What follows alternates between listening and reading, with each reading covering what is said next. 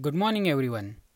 Welcome to the morning news bulletin of the Deshdoot Times with Abhishek Vibandik. Let's see what we have in today's Deshdoot Times. Of course, main news remains Corona.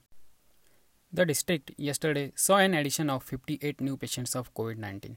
The Corona outbreak continues to spread all over the district. Till yesterday night, 26 new cases were reported in the city, 32 new cases in rural areas of the district.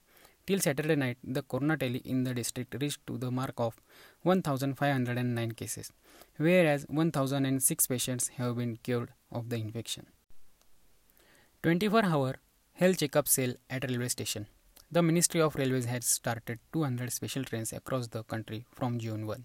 The Railways, in association with Nasik Municipal Corporation, has opened a 24-hour health checkup sale at Nashik Road Railway Station.